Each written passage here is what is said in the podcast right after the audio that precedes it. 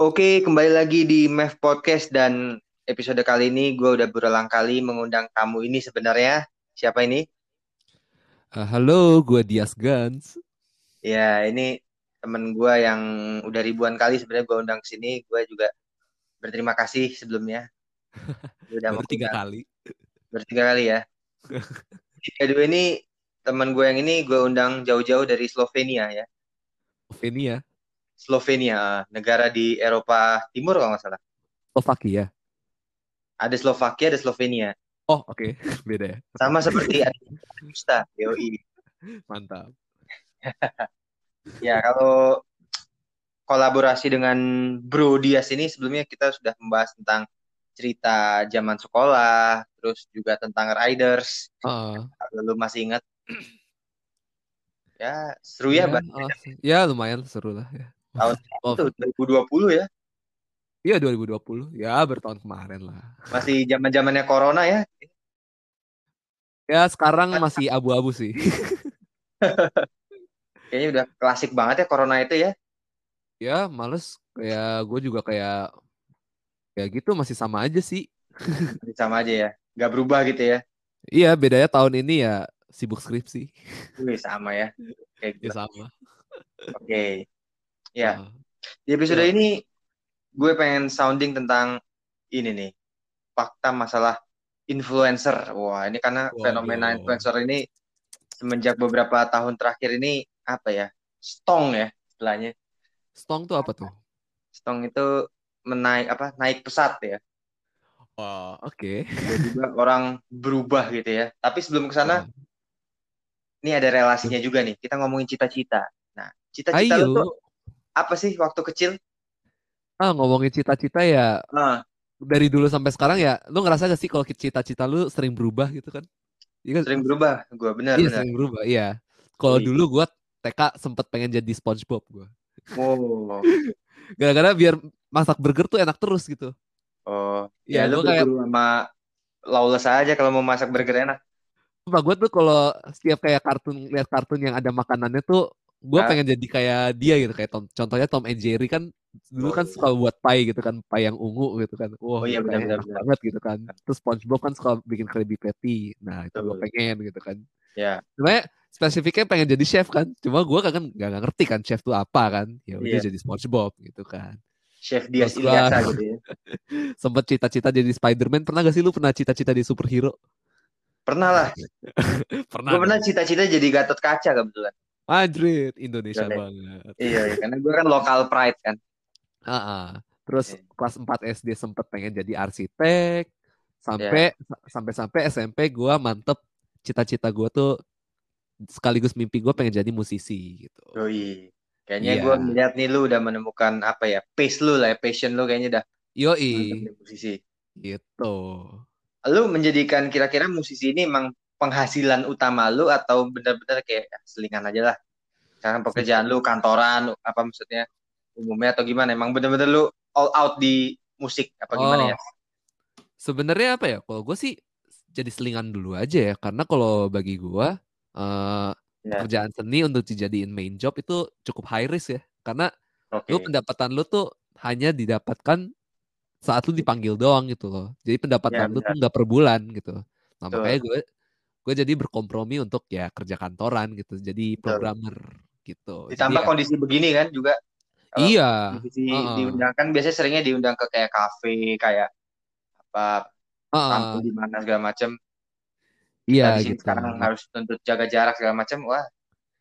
Iya benar. Ya si sering jadi kita gua, Ah si sering iya. Jadi ya udah gue juga kayak kerja di IT sekarang. Sekaligus gue juga kayak ngambil jurusan programmer itu computer science gitu. Betul. Mantap ya. Oh lu gimana, Dev? Kalau gua dulu selain jadi Gatot Kaca ya. gua tuh dulu sebenarnya pengen awal banget tuh pengen jadi pilot sebenarnya. Oh, oh emang udah dari dulu ya, kayak iya, passion lu mas penerbangan ya. Iya, wah kayak gue melihat bahwa iya kayaknya menerbangkan pesawat itu ada suatu hal yang luar biasa ya. Lu bayangin hmm. sebuah transportasi bisa bergerak tanpa roda gitu kan wow. di udara gitu kan iya sih keren kan gitu kalau ngomongin kayak... soal kendaraan nih Div yang antusias sama kendaraan ada teman SD kita satu namanya Radit. Kalau Radit tuh kereta oh, iya. api. Betul. oh itu dari SD tuh dari kelas 4 SD ya kalau nggak salah. Gue sekelas sama yeah. dia kan. Ngomonginnya kereta mulu. iya benar-benar. Iya. Kalau lu kan ya. suka kereta gara-gara takut sebenarnya. Lucu ya. Lucu. Ya? Jadi dia awal takut naik kereta tapi lama-lama kayak wah asik juga nih.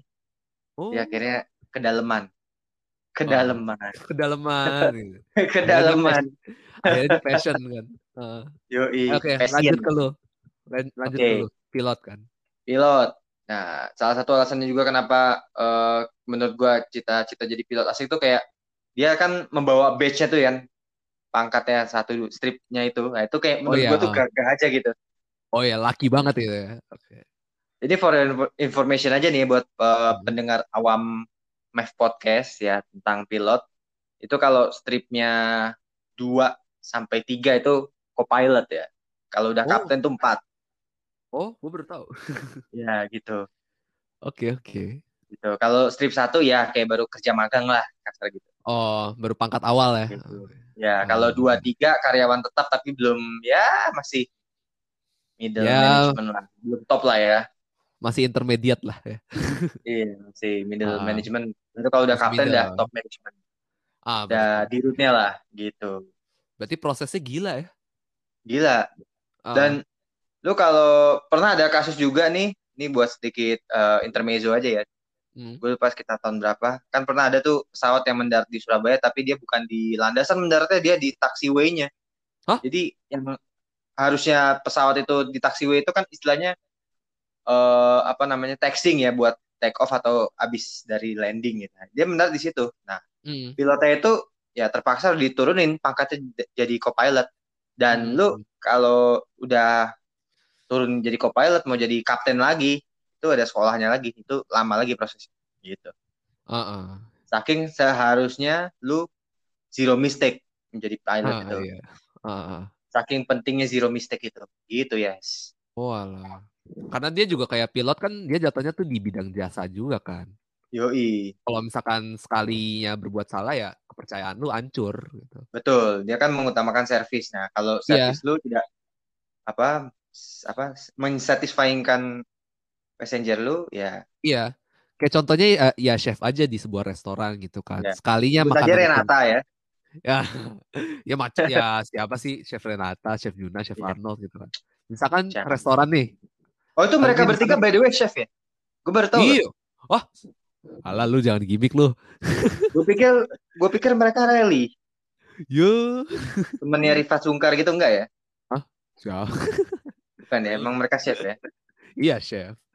Okay. Ya kayak contohnya restoran nih, kayak misalkan restoran satu apa satu makanan aja gitu, gak enak gitu ah. dan gak worth it gitu kan. Yeah. Ya, kan sekarang kan ada apa namanya uh, dunia digital kan kayak YouTuber yeah. review makanan ini. Sekalinya yeah. gak enak, oh udah kayak kepercayaannya hilang kayak restoran sepi. Ya karena jasa gitu, karena kan dia ngejual kepercayaan juga yeah. gitu, makanya. Ya, sama pilot juga itu mahal. Ah. Gitu. Itu. Uh-uh. Kalau gue selain jadi pilot, pengen juga dulu jadi menhub ya. Yes. Menhub apa? Oh, Menteri Hubungan. Iya, Menteri Perhubungan. Ah. Iya, Menteri Perhubungan. Gue kayak asik aja gitu, weh, ngatur-ngatur dapat duit. Intinya jadi menteri lah ya. Iya, jadi menteri gue. Ah, gitu. mantap. Tapi gue uh, melihatnya, wah, kayaknya gue semakin kayak apa namanya uh, Squidward ya, makin realistis. Kayaknya ya, mungkin iya. kantor lah, tapi diselingi oleh podcast-podcast ya. Gue pengen sih jadi public speaker juga ya di KB kan lu juga ngambilnya IPA doang kan adanya. Yo IPA. Iya. Gua, gua anaknya IPA banget gua. Wis. Terus tiba-tiba uh, gua harus jadi IPS gitu kan. Wah, tapi nggak gua senang sih. Banting setir uh. ke IPS itu gua senang. Gua belajar uh. gimana caranya uh, mengatur, berorganisasi segala macam. Oh iya, gitu. berorganisasi ya emang penting sih. Betul. Iya harus dialami. Ya. Bagaimana lu mengelola duit gitu kan. Benar, benar. Dan masalahnya bukan duit lu juga gitu. Oh iya, Ya, kalau accounting kan kita belajar masukin apa debit kredit gitu segala macam kan dan itu harus kayak uh. benar-benar kiri kanannya apa apa namanya aset liability equity harus sama kiri kanan gitu. Uh, uh. Dan tanggung jawabnya gede karena ya itu pure bukan duit lo. Gitu. Iya bukan duit. Sedikit kurang aja. Oh langsung. Gitu. Uh, itu berarti cita-cita lo tadi jadi chef gitu-gitu ya? Oh enggak. Oh bukan gua, chef. Gue jadi Dulu. SpongeBob. Jadi SpongeBob dulu. Kalau SpongeBob kan kayak karakter ya. Kalau uh, pekerjaannya dulu, gak chef gitu. Dulu dulu arsitek gue sempat. Oh iya arsitek tadi ya. Iya. Karena dulu senang, senang main The Sims. Oh iya. Oh, the... the Sims kan dulu kan apa namanya? Uh, luar rumah dari from scratch gitu kan. Lu iya, nata-nata rumahnya di apa? Pintunya hmm. di mana, terus perabotannya gimana, lu nyat lu natanya. Oh, itu gue dulu seneng banget. Tuh. Lu kalau mau jago arsitek, main Zuma. Nah, ya, ya aku tuh. Jadi atlet karambol. Iya bener. Atlet karambol. Bukunya sampai sakit tuh. Nyetok oh, iya. koin. Merah. iya. Nanti ada warna merah, biru, hijau, kuning. Iya. Pas terakhir-terakhir harus dipantulin dulu. Baru uh. masuk kan. Biar game oh, biar menang game gitu. Main karambol uh. gitu. Iya bener. gitu. gitu. ya. Game. Tapi nih, gua... kalau lu tanya sama anak zaman sekarang nih, kan kita SD tuh 10 tahun lalu kali ya. Iya. Mungkin. Kalau lu tanya sama anak SD zaman sekarang, menurut lu kira-kira jawaban mereka apa kalau ditanya cita-citanya pengen jadi apa? Uh, karena they grown up in digital era, kayaknya yeah. mereka gak jauh-jauh dari youtuber, betul, selebgram, tiktoker. Betul. Ya kalau buat cowok-cowok mah apa sih paling div? Gamer gitu. Kan. Gamer kan. ya. Live streamer. Betul. Di mana tuh? Youtuber ya tadi ya. Di mana tuh profesi itu tuh kita dulu gak ada ya. Ada, gak kepikiran. Gak ada, gak kepikiran itu apa. Mungkin kita pengen terkenal dulu, tapi gue gak kepikir dengan cara seperti itu gitu. Ya, bener. Semua tuh apa ya, dipermudah gitu. Betul. Rasanya ya. Dipermudah Kayak... dan dipercepat. Mm -mm, mm -mm. Gitu. gitu. By the way, kira-kira tuh alasannya kenapa sih anak-anak sekarang tuh jadi kayak gitu selain dia hidup di digital era? kalau menurut lo? Ya satu berhubungan dengan digital era yaitu tadi ya akses lebih gampang gitu kan. Lu sekarang mau search uh, misalkan lu mengidolai gak usah influencer lah misalkan penyanyi Judika misalkan. Uh. Lu nggak perlu nunggu mantengin TV acara pencarian bakat kan buat nonton Judika lu cari aja di YouTube lagu oh, iya. Judika apa gitu kan. Simple itu kan? Iya, simple. Jadi nggak lu uh. harus mantengin TV nungguin gitu kan. Uh, bener. Selain itu, Div, gitu. kayak ya? Dia tuh kayak YouTube tuh kayak kalau menurut gue ya, kayak video yang udah di archive gitu loh. Jadi kayak misalkan yeah. lu kelewatan nih uh, acara TV ini nih.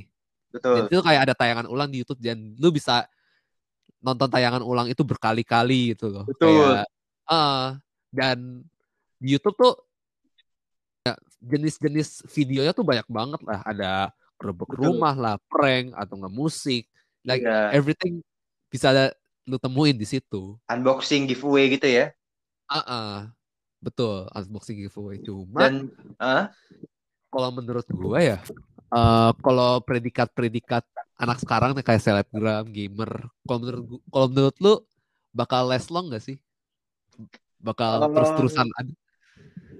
Gue melihatnya, gue nggak nggak tahu ya apakah ini bakal lama atau enggak. Cuman setiap sesuatu itu kan akan selalu berubah gitu ya maksudnya betul kita nggak akan gue nggak akan tahu nih era youtuber nih akan sampai berapa tahun lagi gue nggak tahu. Tapi era itu tuh akan berganti. Sama kayak dulu kita punya HP yang apa di kotak katik yang belum touchscreen sekarang udah ada HP touchscreen. Simpel itu iya. Uh, gitu. Jadi ya kalau bagi gue tuntutan adaptifnya harus lebih gede sih. Karena misalkan Betul. suatu saat YouTube udah gak ada gitu kan. Nah apakah lu rela dibilang ex youtuber Iya nah, itu kan itu gue... sebutan wah tua banget itu ya. Iya gue gue sih gak rela ya kayak contohnya yeah. ya makanya gue cari apa ya uh, mimpi yang bisa masuk akal lah yang musisi lah gue gitu kan. Nah. Gitu. Tapi kelemahan yang pertama itu, yang kedua kalau buat gue tuh apa ya kayak anak-anak tuh dengan adanya selebgram, youtuber, gamer gitu-gitu, yeah. anak-anak sekarang tuh lebih mengharapkan hasil yang instan gitu. Betul. Iya sih? Bener, bener, uh, Karena kalau kita tuh dulu mau jadi musisi, zaman dulu tuh kita lu lu harus ikut idola cilik dulu. Iya. Iya gak sih? Betul. cilik masuk TV, menang, abis itu lu ke expose di TV gitu kan. Betul. Habis itu lu harus ikut Indonesian Idol. Dulu tuh Indonesian Betul. Idol tuh masuknya bener-bener susah gitu kan karena masuknya banyak gitu kan audisinya. Audisi menang, habis itu lu terkenal gitu kan. Yeah. Kalau sekarang mah lu nyanyi di YouTube bisa gitu kan. Iya. Uh -uh. Jadi ya Ya, paling contoh Justin Bieber lah yang waktu itu tiba-tiba bisa uh -uh. terkenal gitu kan. Iya bener, kayak dulu tuh kita prosesnya tuh masih kerasa gitu kayak sekarang tuh Betul. ya lu dengan lu apa namanya uh, pasang video pasang kamera di depan muka lu hopefully iya. you getting famous ya Betul. gampang gitu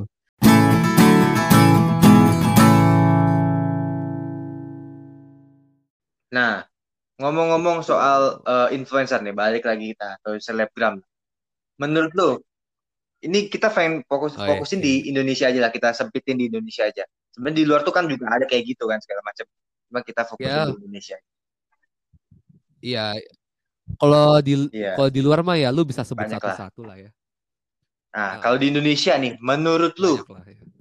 kita sebut nama aja nih ya fair-fairan aja jelas-jelasan aja clear aja ah ya yuk siapa yang menurut lu enggak bukan yang paling sih menurut lu salah satu yang kira-kira ya memang influencer dia atau siapa kira-kira yang pas gitu jadi influencer? Oh, oke, okay, oke. Okay. Kalau gue buat yang pertama nih, ya clue-nya adalah yang paling Yoi. banyak subscribernya di Asia Tenggara. Uh, Raisa. Siapa tuh? Raisa ya? Siapa tuh? Wah. Nyampe ya. Kayaknya uh, nyampe. Paling banyak subscribernya di Asia Tenggara. Oh, bentar, Pokoknya... bentar, bentar. Oh, Erpan, Erpan. Iya, bukan. Siapa ya? Erpan Asia bukan. Tenggara. Oh, Tretan Muslim. Justin Tiffany. Itu itu gigi apa Tiffany. Justin oh, Tiffany. ya. ya udahlah ya. Nah, Langsung aja sebut Atta Halilintar. Itu, itu gue terakhir lihat tuh. Iya. Gue terakhir lihat ya influencer. influencer, youtuber, yeah. terus bisnismen banyak lah dia predikatnya. Ya itu gue terakhir lihat tuh dia 16 juta loh. Di Asia Tenggara tuh ya? Asia Tenggara paling banyak, iya. Iya Asia iya, Tenggara, iya. nggak main, bukan main. nah, gue mikir-mikir kan kayak gila ini 16 juta gitu kan. Dia ngalahin, ya kasarnya tuh ngalahin youtuber-youtuber iya. lawas iya. yang jauh lebih dan jauh, jauh lebih mendidik gitu kan. Iya sih. Iya. nah sedangkan nih satu nih, iya. baru mulai tahun berapa, tapi yeah. subscribernya melejit banget gitu kan. Kayak misalkan setiap gue dulu sempet ngikutin juga gitu kayak video misalkan setiap dia nge-upload vlog nih, dia langsung satu juta, dua juta, yeah. bahkan lima juta gitu kan. Jadi kayak per vlognya gitu-gitu. Pokoknya banyak gitu kan. Jadi gue bingung kan kayak kenapa gitu kan. Nah gue juga kayak sempat baca-baca dikit sih kayak karena dia terkenal yeah. karena keluarganya juga gitu kan. Ya dia keluarganya karena ibunya tuh sempet buat buku namanya Gen Halilintar yang di mana yeah. keluarga itu punya 11 anak. Itu udah bisa bikin satu tim sepak bola tuh. Oh. Nah, 11 anaknya. Iya. Mungkin tujuan apa? punya 11 anak tuh menurut lo apa, Div? Menurut gua anak ada backingan. Apa, menurut lo? itu. Ada okay. backingan. Simpel itu, ada backingan. ada lagi? Jadi kalau lu mau cut satu ya ya masih ada anak-anak okay. lainnya lah iya cut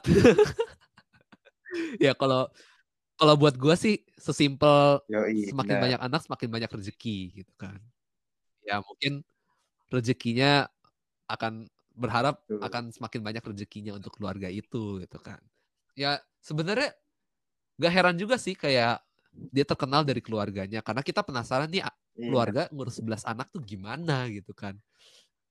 Kata apa namanya hmm. KB aja dua anak lebih baik. Itu sebelas anak yang bungsu aja ya, yang anak gitu. bungsu baru lima bulan udah suruh ngekos tuh. Ah? Iya kasih Indomie aja lah gitu. Iya, nah itu juga kayak ya mungkin kayak kita penasaran nih kayak oh ternyata tuh dari pola pendidikan yeah. dari keluarganya tuh bagus mungkin gitu. Dan jujur gue gak yeah. gak begitu ngulik soal keluarganya sih gitu pokoknya tiba-tiba Atta Halilintar boom gitu kamu kan. juga Halilintar duar gitu, gitu nah iya. Nah, nah oke okay. yang pertama kan karena keluarganya, keduanya gue bingung nih kayak sekali lagi tuh kayak gue sempet nyari-nyari nih kenapa dia eh uh, apa namanya uh, YouTube-nya tuh viewernya selalu yeah. banyak gitu dan subscribernya selalu nambah gitu kan karena menurut gue dia tuh mm. menyediakan konten yang inovatif gitu yang sebelumnya tuh yeah. belum ada mungkin ya kayak contohnya yeah. gerbek rumah contohnya gerbek rumah gitu kan kalau gerbek rumah kan biasanya tuh yang dia kunjungi yeah. tuh ya rumah-rumah artis kan ya rumah-rumah artis kan kita iya. stereotipnya kan kaya raya rumah mewah gitu hmm. kan ya tajir ya ya which is true gitu kan kayak kita sebagai warga yang biasa-biasa aja kan kepo kan nih isi rumah artis gimana sih yeah, yeah. ada gimana kalau gue tuh dulu entah kenapa tuh karena gue hmm. laki ya mungkin ya karena dan gue gamer setiap si artis itu di rumahnya ada TV pasti gue lihat bawa TV-nya ada PS gak Konser lu gitu ya gue selalu Halo, gitu tuh dari dulu uh, setiap ada TV gue lihat di samping TV-nya hmm. atau enggak di bawah TV-nya ada PS gak? Oke. Okay. Seseneng itu gue kalau lihat ada artis punya PS gitu kan. Lu gitu. Jadi itu kayak entah kenapa ya. Market yeah. kita tuh khususnya untuk Indonesia ya. Masih masih seneng kepoin Betul. artis. Ngerasa gak sih? Iya, kayak contohnya misalkan ya Raffi Ahmad kayak yeah. selain Atta Halilintar deh Raffi Ahmad gitu kan. Oh, dia kan nah. di rumahnya aktivitasnya ngapain aja habis itu Betul. kegiatan Rafathar tuh ngapain aja itu semua tuh ke expo semua gitu kan karena emang ya bahkan kayak hartanya apa aja gitu artis, kan gitu. Iya. Uh -uh, iya, uh -uh. Jadi ya ya makanya kayak contohnya gerobak rumah, terus keduanya tuh dia si Atta Halilintar tuh suka yeah, buat daily yeah. vlog tentang kemewahan dia gitu kan. Ya, contohnya tuh dia kayak kan yeah. mobil dia kan branded semua kan kayak uh, Mercedes iya, Benz, Lamborghini, macam-macam. Hmm. Ya kan iya, uh. yang pajaknya itu pajak iya kaget banget. Pajaknya itu bikin kita kaget gitu kan. Oh, kaget banget gitu kan. Ya kan kita kan ya yeah. mungkin kita gak bakal punya ya atau mungkin bakal Betul. punya tapi kita gak pengen gitu mungkin ya. Tapi ya at least kita bisa tahu lah kayak tanpa harus kita punya gitu ya. Gimana terus kayak kan harus kita punya gitu jadi dia kayak membuka kacamata kita yeah. untuk kayak di dalam tuh ada apa aja sih ya kayak contohnya tuh kayak nah. dia kan sempat ngevlog di rumah Aurel yeah. Hermansyah tuh kan rumahnya gede banget tuh iya yeah, betul Villa Cineremas rumah kita lah satu ya Villa Cineremas gitu kan. Yang angker tuh kata itu Shanti isinya ya? apa sih gitu kan. Oh, itu iya. Nah itu tuh jadi kayak dia kasih tahu kan isinya gimana aja gitu kan. Oh ya udah kayak intinya kita masih dan ternyata tahu nggak isi Lambo itu mobil? Nah jadi kayak dalamnya mobil lagi terus dalamnya mobil lagi jadi kayak boneka matrioska dibuka ada lagi ada lagi. Uh -uh. nah tapi uh, tapi di balik itu semua si Atta Halilintar tuh juga ada hatersnya juga kan di balik subscribernya dia yang banyak dan fans yang banyak. Karena mungkin apa ya mungkin dibenci sama ada beberapa youtuber juga karena ya apa ya kak itu kayak yeah. dia baru muncul Wih, tapi subscriber udah kemarin sore gitu. nih tapi udah nah, famous dia, gitu udah banyak. Ini iya iya kayak katanya tuh dia su suka dibilang suka dibilang katanya tuh dia yang dialah yang membawa artis art oh, apa artis-artis ke lingkungan YouTube gitu kan makanya semenjak yeah. kata masuk Baimong datang jadi Corbusier Terus siapa ya. lagi tuh? Uh, dari dulu ya. Jadi eh dari Kobusier udah dari dulu. Dia udah dari dulu. Uh -uh. Pokoknya artis-artis lain deh gitu kan. Yang di mana oh, tuh iya. castingannya tuh sama gitu kan. Dan pokoknya tuh openingnya gayanya kayak gini. Terus iya. kayak ngeprank ngeprank jadi gembel. Tapi ada tuh satu artis yang gak dibawa Atta Halilintar Tapi, di YouTube. Jujur. Ada kan? Cewek. Oh. Siapa? Nika Ardila kan? Gua gua gak tahu sih. Dark jokes anjir. Oh iya, udah, udah modar. udah modar. ya, tapi kan jujur gue kalau dengan adanya artis masuk YouTube, gue gak permasalahkan banget sih. Karena kan emang dari iya. dulu, lu kalau lihat trending YouTube deh, pasti Raffi Ahmad juga tayangan TV hmm. dari Raffi Ahmad atau nggak Baim Wong atau gimana. Jadi ya sama aja gitu loh. Market kita tuh masih artis gitu loh. Dan anak-anak orang-orang sekarang tuh masih gak tahu nih youtuber tuh siapa ya bahkan apa ya? Oh, nenek, nenek gue juga. udah bukan nonton TV lagi. Oh. Nenek gue, nenek gue bukannya nonton TV malah sering nonton YouTube gitu kan. How to basic kan nenek tuh tontonannya? Ya, lagi. Wah anjir ya, how to basic anjir. Biasanya tuh suka clickbait tuh kayak try not apa namanya uh, how to play GTA 5 tapi iya. isinya telur di diceplok-ceplokin. Yeah. Kesel banget gue. Lo ya buat yang dengerin podcast ini, yeah. lo nonton How to Please, Basic jangan sambil makan, makan Sumpah. Selera lu akan turun 100% kalau sambil makan. It's worse than AS uh, It's much worse than ASMR. Jauh. Iya. ASMR mah lebih mending. Ini How to Basic parah. Iya, iya. Ya itu sih kalau gue Atta Halilintar. Nah, tapi influen kalau ngomongin soal influencer selain Atta Halilintar, gue ada personal favorite gue sih. Dan dia bukan lebih apa ya? Dia gede ah. bukan dari YouTube, bukan dari YouTube, Tuh. tapi dia dari penyiar radio. Dia dari apa? Ah. Penyiar Hard Rock FM namanya Gofar Hilman. Ya gue suka karena ya Betul. ya emang dia adaptif. Yeah. Terus dia orangnya asik gitu kan. Jadi kayak bisa oh, iya, betul. sama siapa aja bisa lah kayak youtuber lah, habis yeah. musisi lah, terus siapa aja lah. Tapi yang benar-benar menginspirasi gue adalah perjalanan hidup dia gitu dan benar-benar prosesnya tuh lika-liku banget gitu ya gue pertama kali tahu gue Fahri tuh dari pertanyaannya suka menohok-nohok gitu kan. Iya aja iya, tajam banget tuh pertanyaan gue Far sabar tuh. Ah jadi tuh ah jadi tuh kayak sebelum dia yeah. jadi penyiar radio kan dia kerja kantoran dulu kan. Dia yang di mana tuh kerjaan kantorannya tuh yeah. dia benci banget kan dia enek gitu kan.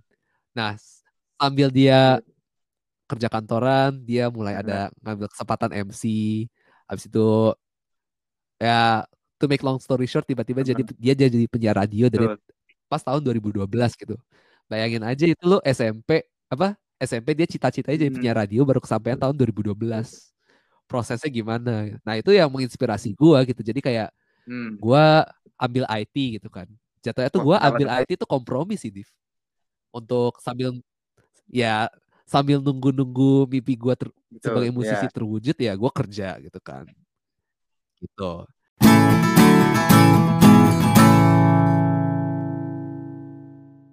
kalau gue yeah. uh, ada beberapa juga influencer juga ya termasuk mungkin artis juga kalau nomor satu menurut gue ya Bimo ya Bimonya Piki Pix itu uh, kalau udah boleh oh, dibilang, ya, PD ya. ya nggak jauh lah umurnya kayak kita ya. Kelahiran 90-an juga. Ya, hmm? Menurut gue Bimo juga ujian hidupnya juga berat ya karena ya ibunya juga udah nggak ada kan. Dan arti apa support system lu tuh hilang satu oh. gitu kan. Nyokap lu tuh kan support system terbesar lo gitu. Lu ada di posisi terbawah, oh, di posisi apa pun nyokap lu kan selalu ada buat lu selagi mereka-mereka mampu, bener nggak? Bener-bener.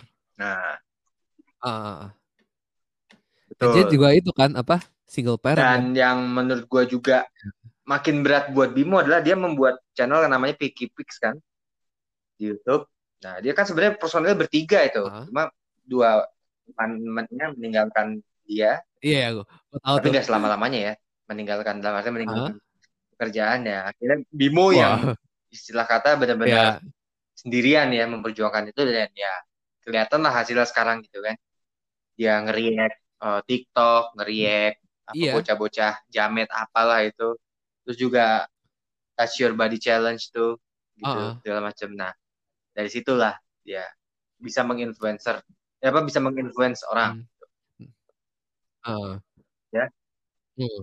nah ya. selain itu Div kalau ngomongin soal Bimo PD ya dia kan sempat ngaku kan kayak ah gue mah gak ada nah. skill gitu kan gue cuma bisa ngereak orang doang bla bla bla bla bla bla gitu kan tapi oke okay lah kalau buat gue sih kalau dia stay di YouTube yeah. untuk react orang tuh dia gak bakal survive gitu kan. Nah jadi dia buat buat bisnis Betul. juga kan bisnis baju katar katarsis dan ya, itu dia ya. punya apa mem membuat brandingnya sendiri gitu kan, kayak ya dia nambah penghasilan jadi gitu nggak gitu terpaku di satu Bukan ini ya, ya. doang itu ya itu gue suka. Ya ya ya, ya benar benar uh.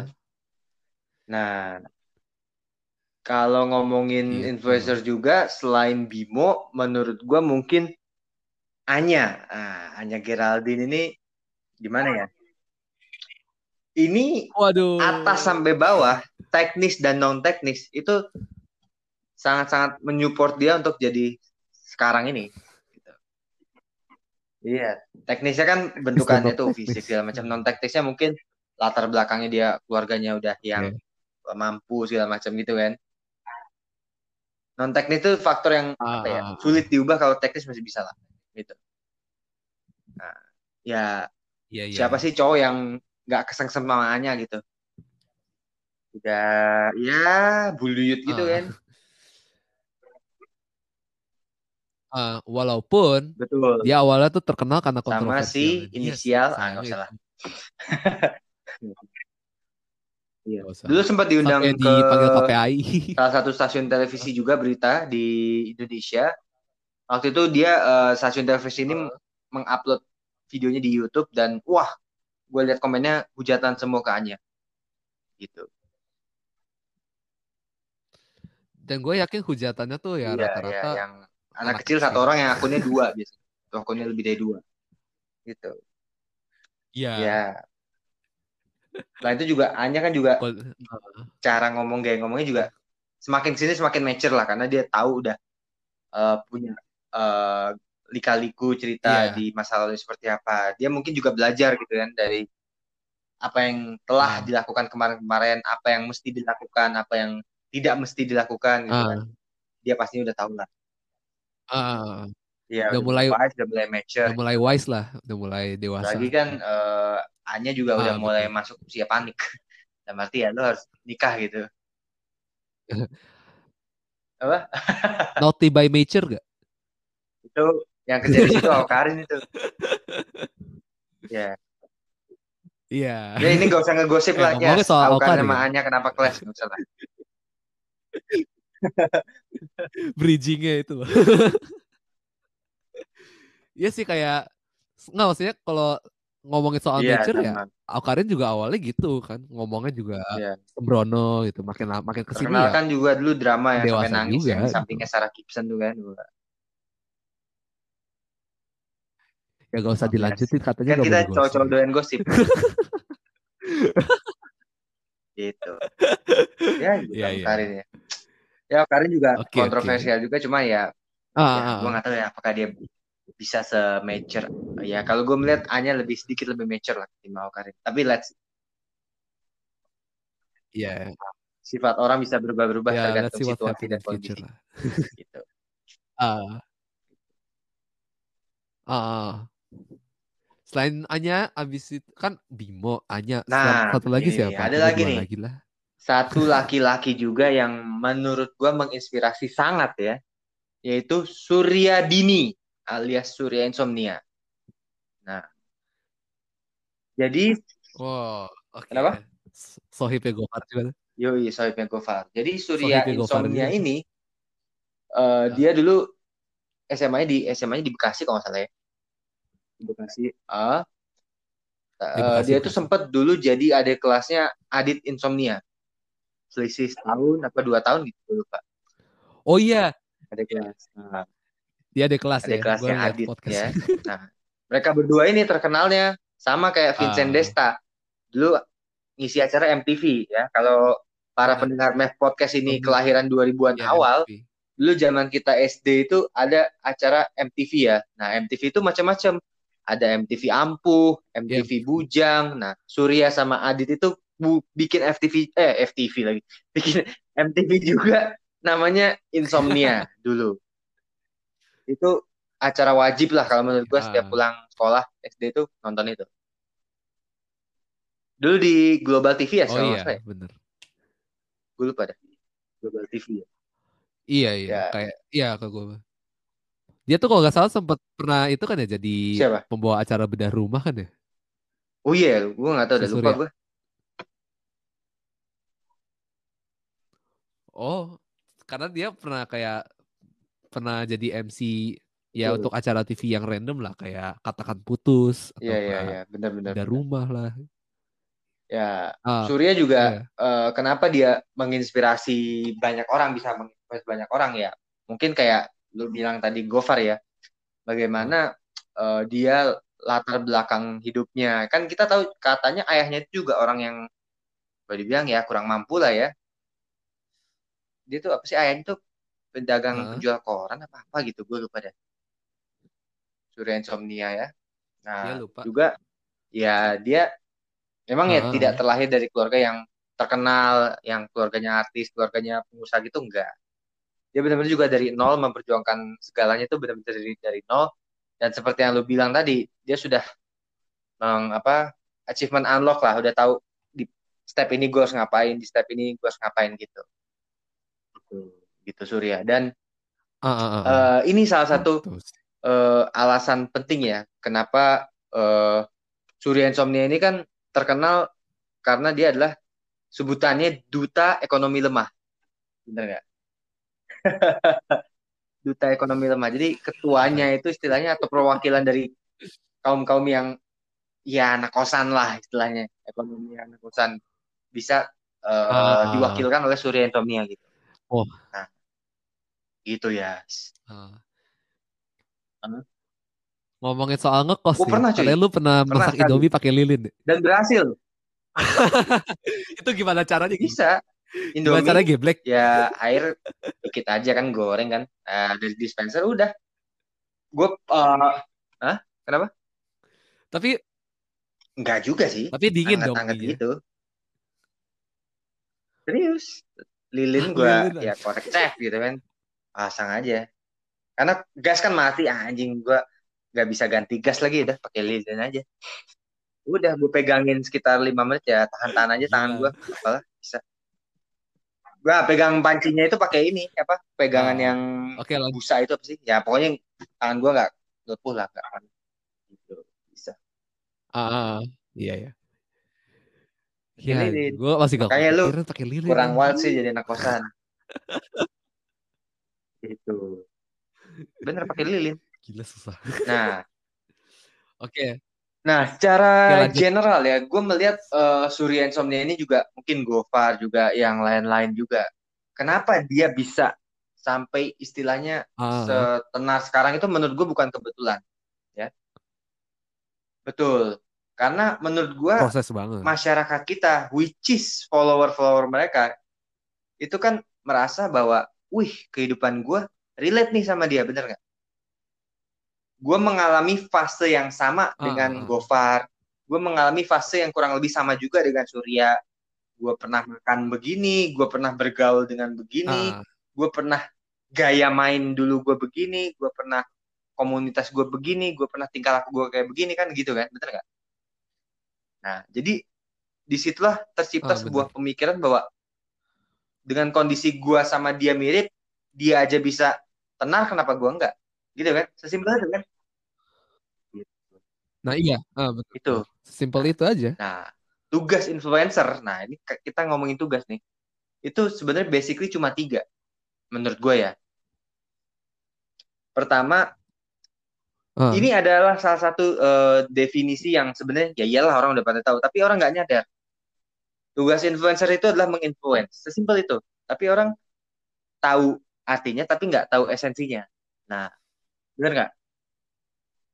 Iya, ya. benar. Apanya sih yang diinfluence? Uh. Nah, satu kalau menurut gue ngomongnya, bicaranya, benar nggak? Entah dari diksi yang dipakai, ya pemilihan kata yang dipakai. Iya. Kedua intonasinya, ini juga penting nih. Intonasi ngomongnya tinggi rendahnya itu, itu. Yang ketiga menurut gue gaya ngomongnya, entah hmm. belak belakan, entah malu-malu, entah menunda-nunda, entah bas bisbus gitu kan, segala macam gitu kan. Nah itu lebih ke ininya apa hmm. lisan ya bicara yang kedua kalau menurut gue nah, tingkah laku bener misalkan influencer ini wah dia yeah. sama temennya suka kerja kerjain sama temennya juga suka apa gitu ya misalkan ya nyuri dompet nggak ketahuan gitu kayak gitu lah misalkan simpel itu ini sebenarnya gue bukan masalah pengaruh positif atau negatif ya cuma lebih kepada kalau tingkah laku influencer itu mencoba uh. untuk menginfluence followersnya dengan tingkah laku gue gitu benar nah itu kan bener, yang kedua bener, bener. nah iya. yang ketiga kalau yeah. menurut gue yang ketiga ini adalah result dari gabungan nomor satu dan nomor dua bener nggak uh, end up-nya uh, outcome-nya bener satu dan dua in, si influencer ini berharap bahwa di nomor tiga ini dia bisa memindset nah ini yang penting nih memindset followersnya supaya at least hmm. gue punya pemikiran yang sama nih gimana caranya followers gue punya pemikiran yang sama kayak gue gak harus sama persis hmm. tapi mirip-mirip lah kayak gitu kan nah dari tingkah laku dari gaya bicara mirip, ya? digabung ya? nah. gue berharap followers gue bisa terinfluence karena gue kayak gitu